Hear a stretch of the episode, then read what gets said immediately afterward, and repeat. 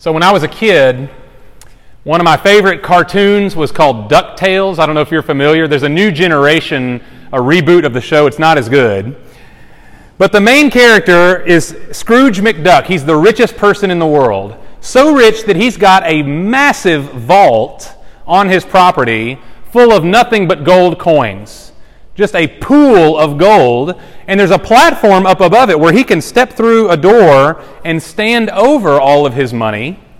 And then he does something so cool. He dives into it like a swimming pool and he swims in his gold. He comes up on the surface and spits out gold coins like it's water. And y'all, when I was a kid, I wanted to do that so bad. I didn't care about being rich, I just wanted to, to swim in money. It looked so awesome in the cartoon. Now, the physics of it don't really work. I mean, if you jumped into gold, you would die. But that's not really the point. The point is that Scrooge, he didn't just possess his treasure, he enjoyed it. He went into it, he swam in it. And y'all, that's, that's what it is to have a treasure, whether that treasure is a thing or a person. The whole point of treasuring something is that it has your heart. Something has your affection. It gets your attention. It demands your thoughts. You think about it all the time. You treat your treasure with great care and concern. It's a source of joy for you.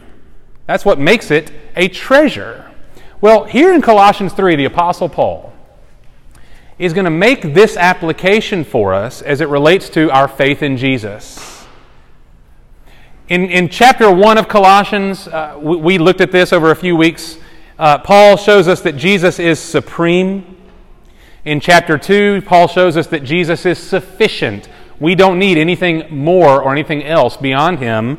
He saves us entirely by his grace. Well, here in chapter 3, Paul's going to show us the implications of those things. If Jesus is supreme and all sufficient, then there's a way that the rubber meets the road that you and I are actually called to live in response to those truths that there is for us a, a, we're compelled now because of what we have in Christ to treasure him foremost in our lives. That he's meant to have our heart that we're meant to give our whole life to him. Your thoughts your affections everything now belongs to jesus. He's not something that merely exists on the side like scrooge's treasure. It didn't exist somewhere else. It was near and dear to his heart and he enjoyed it and that's what we're called to do with our faith in Christ. So, so chapter 3, we're going to spend a couple of weeks in chapter 3, but Paul is going to fixate, spend most of the chapter on behavior. He hasn't done a lot of that up to this point in the letter. He's not talked a lot about commands. Here we're going to get to the commands.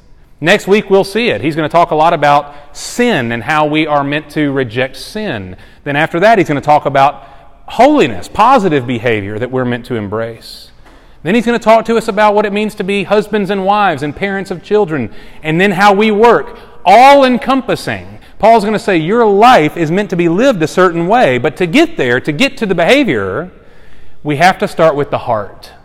That's what Colossians 3 does in the beginning. What we just read a minute ago, we've got to start with the heart. I had a, a pastor in college, Bill Murphy.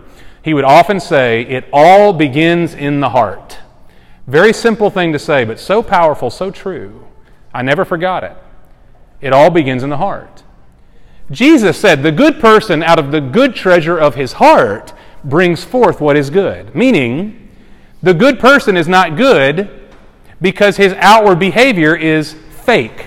We smile, we're nice, we hold the door open, but deep down we're, we're nasty. No, Jesus says if you're good, it's because your heart is good. Your outward behavior is driven by, it's dictated by what's inside. Okay?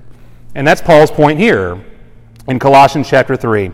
So we are called to treasure Christ from the heart, and that heart will then dictate everything else. Look, look with me again at chapter 3, verse 1. Paul says, Therefore, if you have been raised up with Christ, keep seeking, set your heart on the things above, where Christ is seated at the right hand of God. What does Paul mean when he says, if you have been raised up with Christ? That's just a, kind of a fancy way for him to say, if you are a Christian, since you are a Christian. Well, why didn't he just say that? Why, why all the fancy spiritual language here? Y'all, this is actually very important. This is not Paul just being poetic. When the Apostle Paul speaks of being a Christian, what it means to be a Christian, almost always Paul does not talk about simply what we believe. He talks about a, a position that we exist in. And he says there's a union that you have with Christ. That's what it means to be a Christian. In this case, he says you've been raised up with Christ, you've been unified with Him. He's done something for you that you are now a partaker of. So it's not just something that you believe abstractly, it's something that's happened to you. Uh, oftentimes, Paul will say that you are in Christ. Jesus in John 15 said, Abide in me, and I will abide in you. There's a change of our position. We are now in, we are with, we are united to Jesus. So a Christian is not somebody who merely uh, believes in a religious idea that there's a God out there, He loves me, and Jesus died for me. No, the Bible defines a Christian as someone who's been united with Christ. There's a relationship at stake here.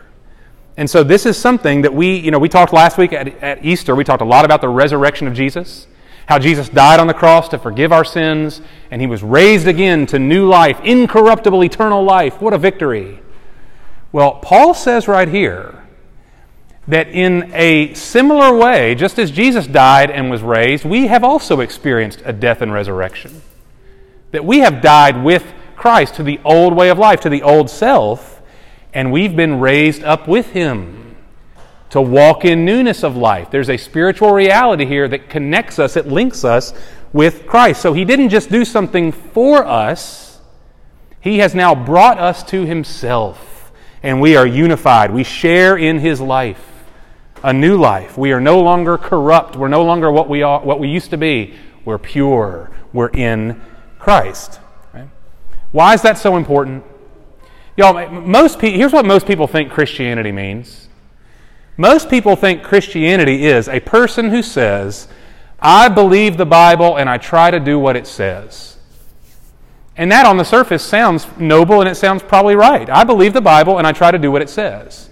But that's not how Christianity is defined. Of course, we believe the Bible. Of course, we try to obey the Bible. But there's no union in that statement. There's no relationship there. Listen, you're not a Christian if you have a generic belief in the Bible. That's not enough. That's not the definition of what it is to be in Christ. You are a Christian because you have trusted a person.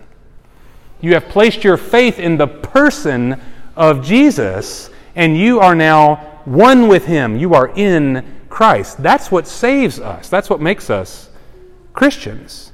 Now, if we fail to see that, if we fail to see our faith as union with Jesus, we will always fall back into just mere religious practice. If you don't see yourself as united with Christ in relationship to Him, what will you do? What will I do? We'll take Christianity and make it exclusively about I need to read my Bible, I need to pray, I need to go to church, I need to stop doing this, and I need to start doing that. We'll make it strictly about behaviors and disciplines, and we'll miss the relationship. And Paul is calling us to more than that. Do you see what he says? Look again at verse 1. Since you have been raised up with Christ, Keep seeking the things above. Set your heart on Him. That's where Christ is. He's seated at the right hand of God because you've been given union with Christ. Paul says, continually set your heart on Him. Keep seeking the things above. He's above, He is seated at the right hand of God. That's a statement of His divine supremacy and authority. When Paul says, keep seeking Christ, He's seated at the hand of the Father. He's saying that there's nothing above Jesus that we ought to seek. There's no higher ambition in your life that you need to be about. He's it. He is the highest of all loves. He is the greatest of all devotions. There's no ambition that you can give your life to that will be greater than Jesus. And so seek Him. Set your heart continually on Him. Do you see how that's different?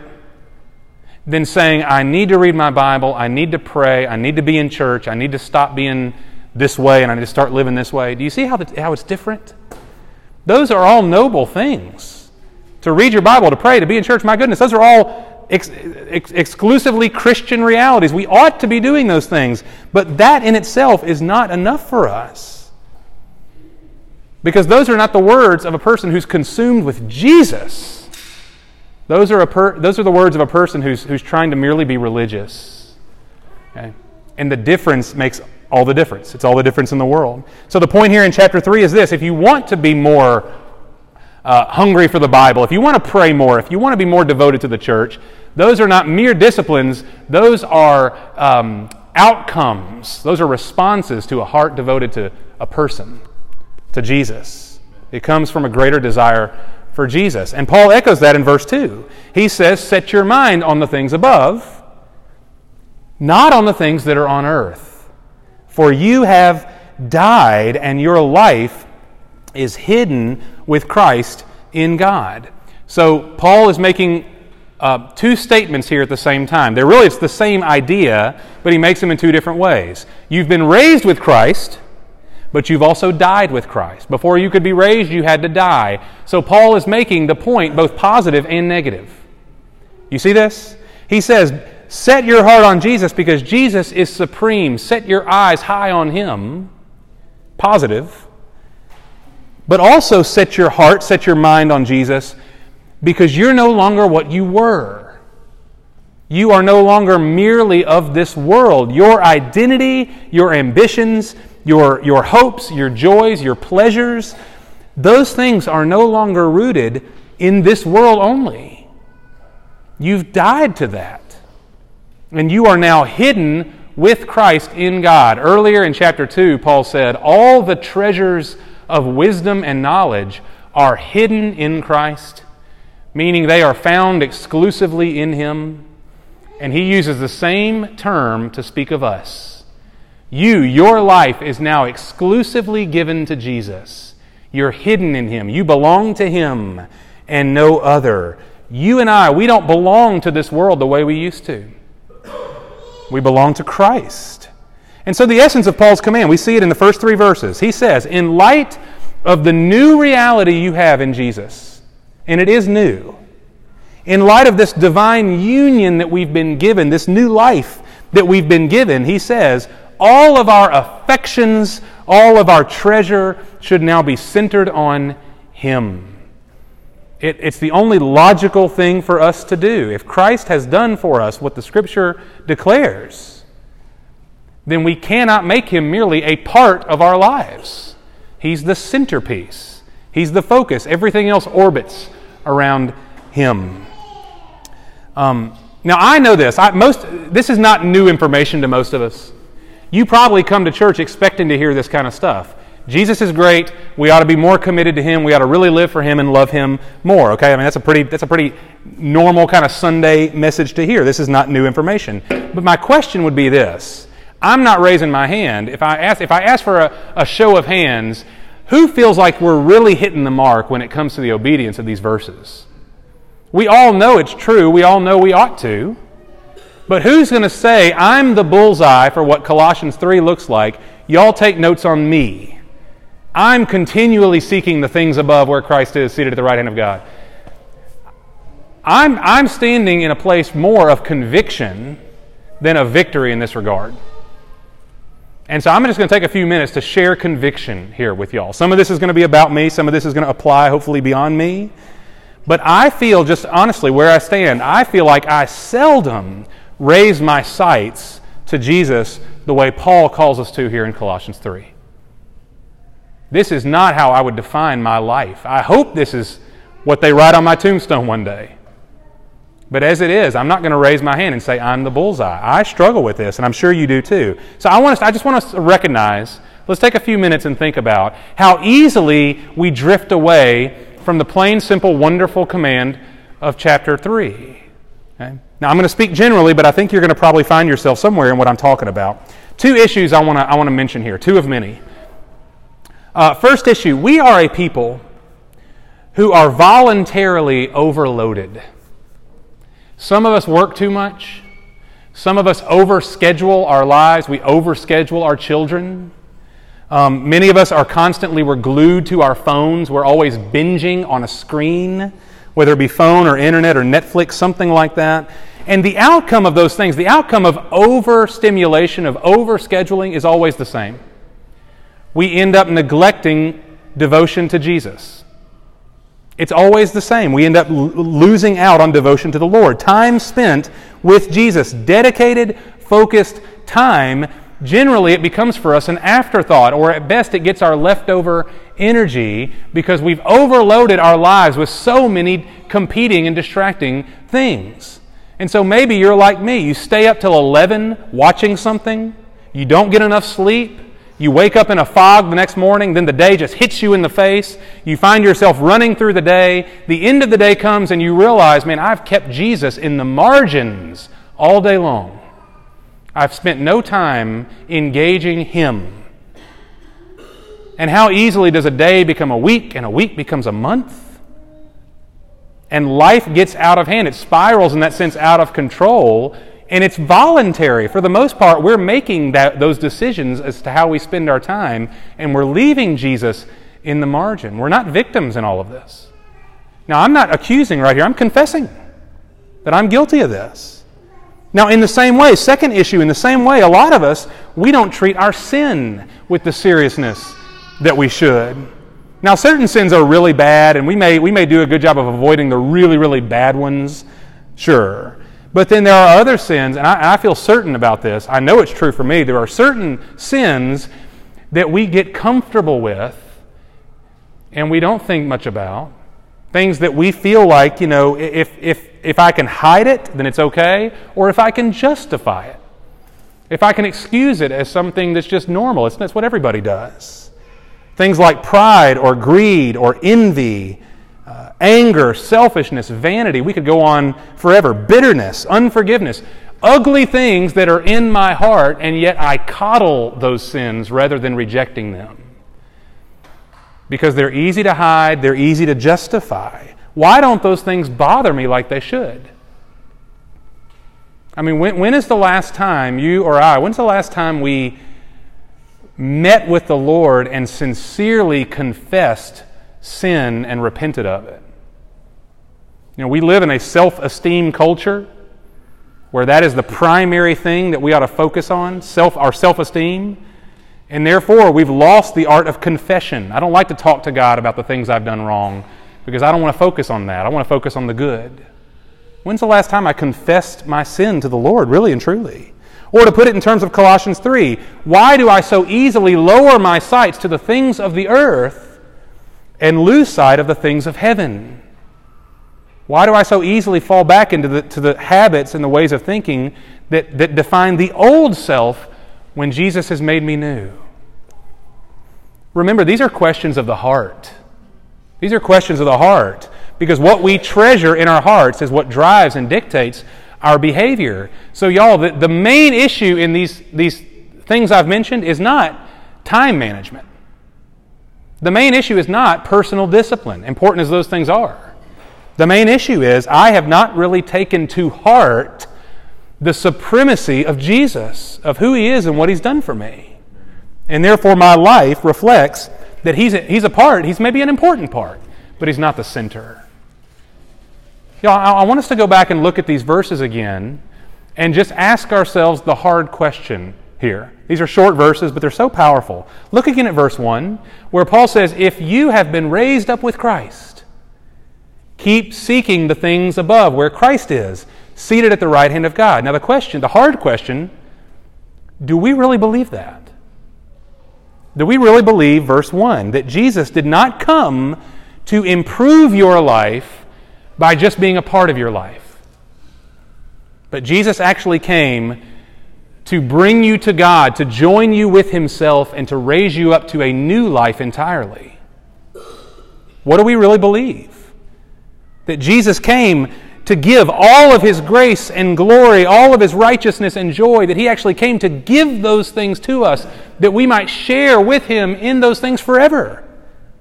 Do we really believe that?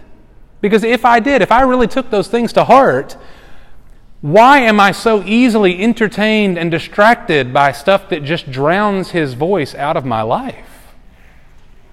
Why do I live the way I live if I really believe what verse 1 says? Then, verse 2 set your mind on the things above, not on the things that are on earth. For you have died, and your life is hidden with Christ in God. Do we really believe that? That Jesus did not come to enforce stricter rules of behavior. He actually came to give his life for us that he might put to death our body of sin. That instead of living a life of corruption, we are now living a new life of purity. We've been washed clean, we've been sanctified by the love of a Savior. Therefore, we are now free from the penalty of sin and we are free from the power of sin. Do I really believe that? If I, if I really took those truths to heart, would I coddle sin in my life just because it's easy to hide or easy to justify? those sins that Jesus died for as well. He didn't just die for the bad stuff, He died for the stuff that we excuse and hold on to. He died to destroy that. Why do I like to hold on to it? See, it's, it's I haven't taken these things to heart. It's easy to look at Colossians 3 1 through 3 and say, My goodness, I want to post this on the fridge. I want to hang this in a picture frame on the mantle. But to actually take it to heart, to believe it, it, it's something different. Now, I'm sure that you're like me, that you, you want this to be true of your life. I, I mean, I certainly do. I read it and I think, man, I, I want to seek Jesus more. I don't want to fixate on the world. I want to be dead to the elementary things that used to define me, and I want to live a new life, a life that seeks heaven and the things of Jesus. I want these things, I'm sure, just like you do. Well, let me, let me encourage you in this then. If this were easy and natural, the Bible wouldn't have to command it. If you're sitting here feeling bad about yourself, that you're not more this way, you're like me, get in line. But listen, if this were easy, if this were just flipping a switch, then Paul wouldn't have to command it. We would just do it naturally. The fact that the Bible has to tell us to do this shows us that it's not natural. This is a work of God's Spirit. The Holy Spirit has to produce this, and He does not produce it by way of flipping a switch. It's a daily, continual reality that we engage, that we step into. Um, that's why Paul says, he says, keep seeking the things above. That's a continual action verb. You've got to continually do it. Yesterday's seeking is not going to carry over necessarily into today. God's desire is that I would build on it, that I would continually seek Him today all the more, right? So, this is something that's unnatural to us. It's got to be a work of God, and it's something that takes time. It's a lifelong pursuit. I say that to encourage you. Let me encourage you also with a story from the Bible. I, have shared this before, but I just find it so helpful. This is from Galatians 2. Now, um, if, if you're really Bible drill fast, you can turn there, but you don't have to. In Galatians chapter 2, Paul, who also wrote Colossians, he tells a story, and it's really one of these stories that we, we're, we're shocked by. Paul tells a story about a time where he and the Apostle Peter had it out. Big conflict. In fact, Paul says, I defied Peter to his face because he stood condemned. He stood in hypocrisy. Now, what in the world could have happened that would have caused such a rift? Well, Paul tells us the story that Peter was at one time hanging out with, eating with, fellowshipping with Gentile Christians. People who were of a different race, a different nationality than the Jews, but they had become Christians, and so Peter has extended the hand of fellowship to them, just as he should. But then certain important Jewish Christians come into town, and Peter withdraws from the Gentiles for fear of his reputation. He disassociates with those people and only hangs out with the important Jewish men. Okay? Well, Paul calls Peter out for that because Peter is a leader of the church. He, you can't do this. You can't fall into that kind of hypocrisy. And, and ultimately, the issue uh, was racism. This is, you know, J- Jews and Gentiles are of, are of different nationalities. One is clean. The Jews, we're God's people. The other, they're dirty. They're pagans. We don't associate with them. And so Peter had done what for him was probably very natural. He withdrew back to what he knew, back to what he knew would uh, reflect a good reputation to the others. But Paul calls him out. He says, You can't do that. Now, Paul's problem with Peter was not that Peter had broken a rule. He, said, he didn't say, Peter, you broke the no racism law. He could have appealed to that. that what Peter had done was wrong. But what Paul actually says is fascinating. It's in Galatians 2:14. Paul says, "Peter was not straightforward about the truth of the gospel." Peter was not being straight about the truth of the gospel. Now, what does Paul mean when he says that? The gospel means good news. It's the good news of the salvation that we've been given by faith in Jesus. And the gospel says, explicitly, the gospel says, that all people, regardless of nationality, regardless of your upbringing or how hard you've tried in the past to be good, it doesn't matter. We're all at level footing. Every single person is equally sinful and lost. And every single person is equally loved by God, and Jesus died on the cross without distinction.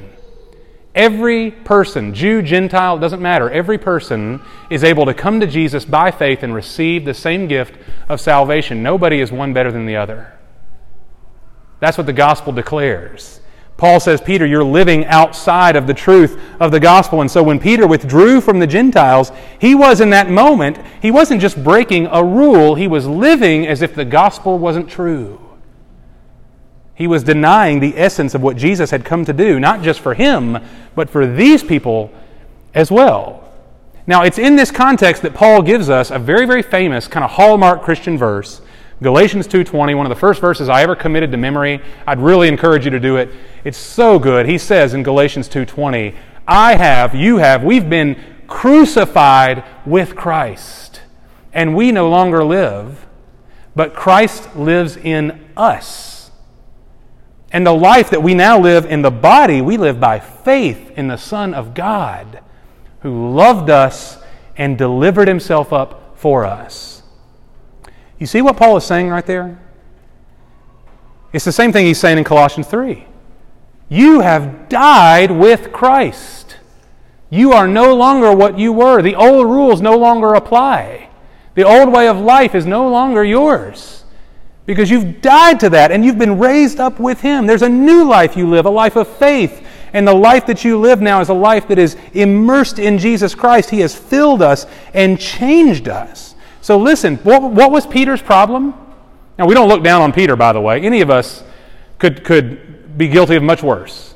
But Peter's problem is this more than likely, he was raised up in an environment that said Jews are good, Gentiles are bad. And I'm guessing, and it's, it's very likely, that Peter, even as a Christian, had a lingering struggle with racism, just like maybe a lot of us do. We hate it, but it's in there because it was how we were raised, perhaps.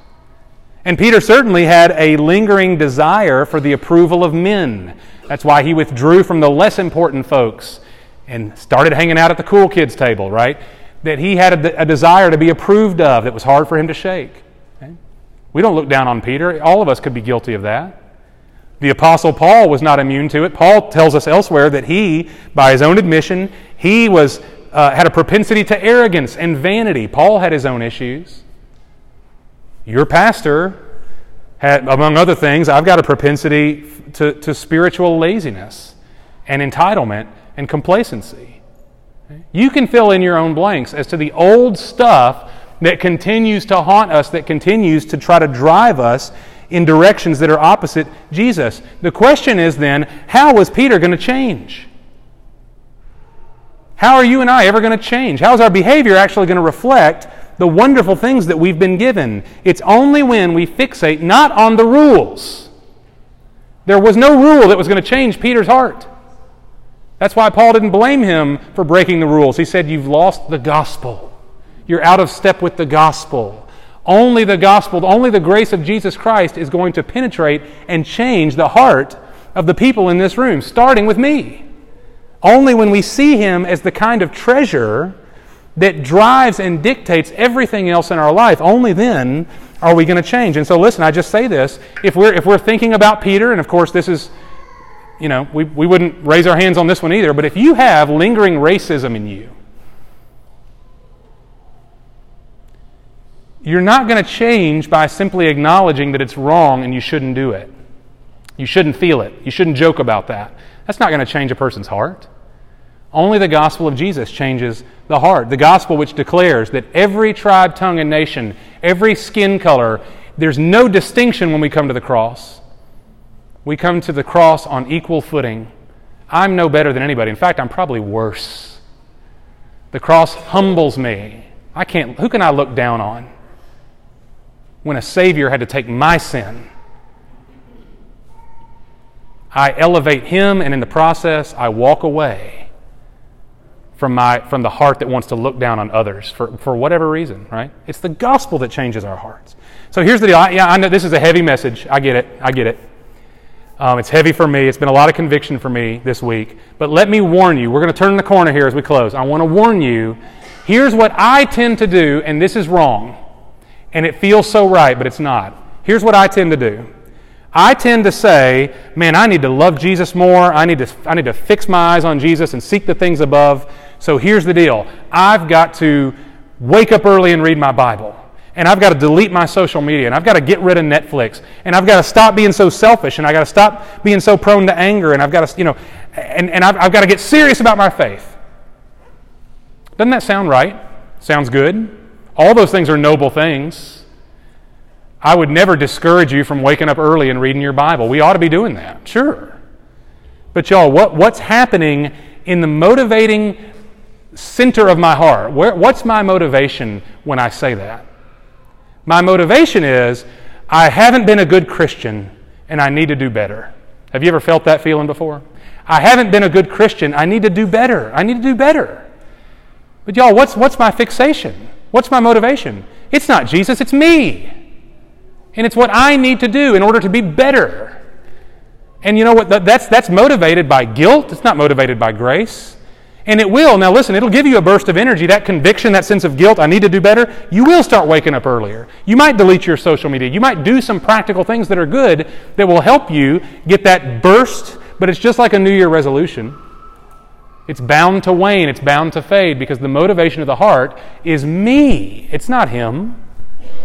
It's built around what I need to do in order to be a better Christian. And y'all, as noble as that may feel, that will never change the heart. The only thing that changes us, the only thing that will last beyond our, our momentary sense of, of desiring to change, the only thing that will change you truly is if you treasure Christ. We're not Christians because we act better than other people. We're not Christians because we try harder to be good. We're Christians because we have been granted a treasure, a person that we can set our heart on and all of life can revolve around Him.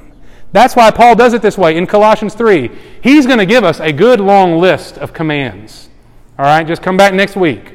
He's going to tell us a long list of sins to avoid, a list of, of holy behaviors to embrace. He's going to tell us how to treat our husbands, treat our wives, treat our children, how do we work. All that stuff is coming. But before he ever gets there, he's got to deal with the foundation, he's got to deal with the core. It's the heart. Otherwise, we're just trying hard to obey commands in our own power and for our own sake. Only if we set our minds on the things of heaven will our hearts respond in kind. So, in other words, listen, y'all, don't, don't, we can't just acknowledge the treasure we've been given. You can't just acknowledge Jesus is good, He's loved me and died for me. Yes, we acknowledge that. But you see what Paul's calling us to do? He says, swim in it. Don't just acknowledge that it's true, immerse yourself in it. It's your treasure. It ought to dominate your thoughts and your affections and your ambitions. Everything about your life should revolve around Him. You swim in this reality. You delight yourself in the Lord and His grace. Because if we really treasure Him as He deserves, how would we continue to live the way we live? if I really, if I really took to heart what we're reading today, would I be so easily distracted? Would I be so easily entertained? Would I be so easily uh, fooled into maintaining private sins as long as you don't know I'm okay? He died for them. He died to forgive those things. Why am I holding on to them, right?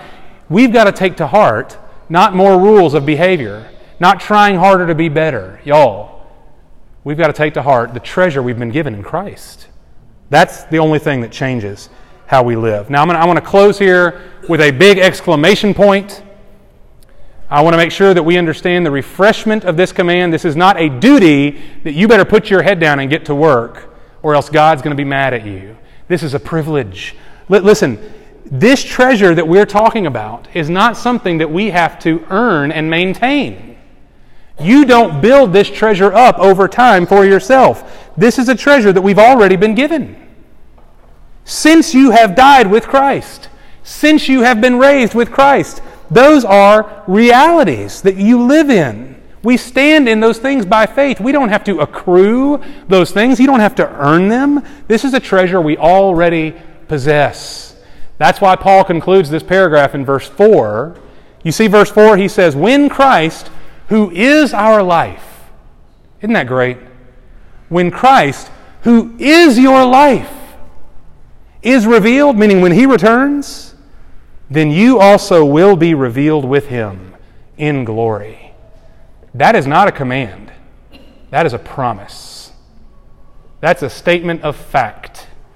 When Jesus Christ reveals his eternal glory to us, we will be included in it. Not because your behavior was all up to par. Not because you believed the Bible and tried to do what it said. That's not what gets you this glory. It's because you have received it freely as a gift by trusting in Him. And now it is yours. Y'all, this is a game we win. You might feel down in the dumps. You're not living up to this, this paragraph, that, and I'm not either, right? And we feel bad about that. Sure, that, that's, there can be a godly and good guilt that drives us forward, yes. But listen, the, the outcome is not in question here. This is a game we win. By faith in Jesus Christ, this treasure is already ours. And so Paul says if you possess it, he's simply saying live like it's true. If it's already yours freely by his grace, then swim in it. And don't give your heart to anything less. That's when we find the joy of what it really is to be a Christian. Not trying harder all the time, focused on ourselves but giving our entire life to Him because our treasure is that great. Let's pray. Father, I, I, I, I, thank you this morning for the reminder that we, are, we, we, we don't sit where we sit right now simply because we carry certain beliefs around with us. We don't just believe in Jesus and keep him around. Um, he is our life. We have died with him to the old self, and we have been raised with him to seek heavenly things. Father, I pray that you would sober us to recognize that we, we are so easily charmed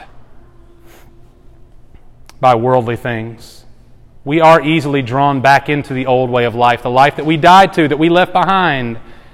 And yet it's so tempting, it's so easy, it's so, um, it's, it's, it's the way so much of our environment is, and it's just easy to adopt it in fresh ways. And we, I, we pray this morning that we would recognize um, that we have been changed and we are being changed, that we are called to, to seek continually something new, the things of heaven, things that we previously had no interest in, no desire for. And now there's a new world opened up to us. We can actually know true joy, true belonging, true union with you, God we can know life and holiness and goodness and grace, things that, that eluded us before, but now they are ours in full. So, Father, as we acknowledge our own shortcomings in this, I pray that we don't remain there. I pray, Lord, that we raise our sights. We're not meant to wallow in the things below, we're meant to set our hearts on the things above. Lord, there's not a person in this room who does not need this. And I thank you, Lord, that, that maybe in this moment we're willing to be honest with our own hearts. I need to raise my sights to the treasured Savior who has given me everything. Why would I live for anything less than Him? Father, tune our hearts to you. Turn us to you. And Lord, show us the utter foolishness of the things that entertain and distract and charm us. Um, just how bankrupt those things are in comparison. You are everything. Lord, help us in our hearts to truly believe that today. And we ask it in Christ's matchless name. Amen. Amen.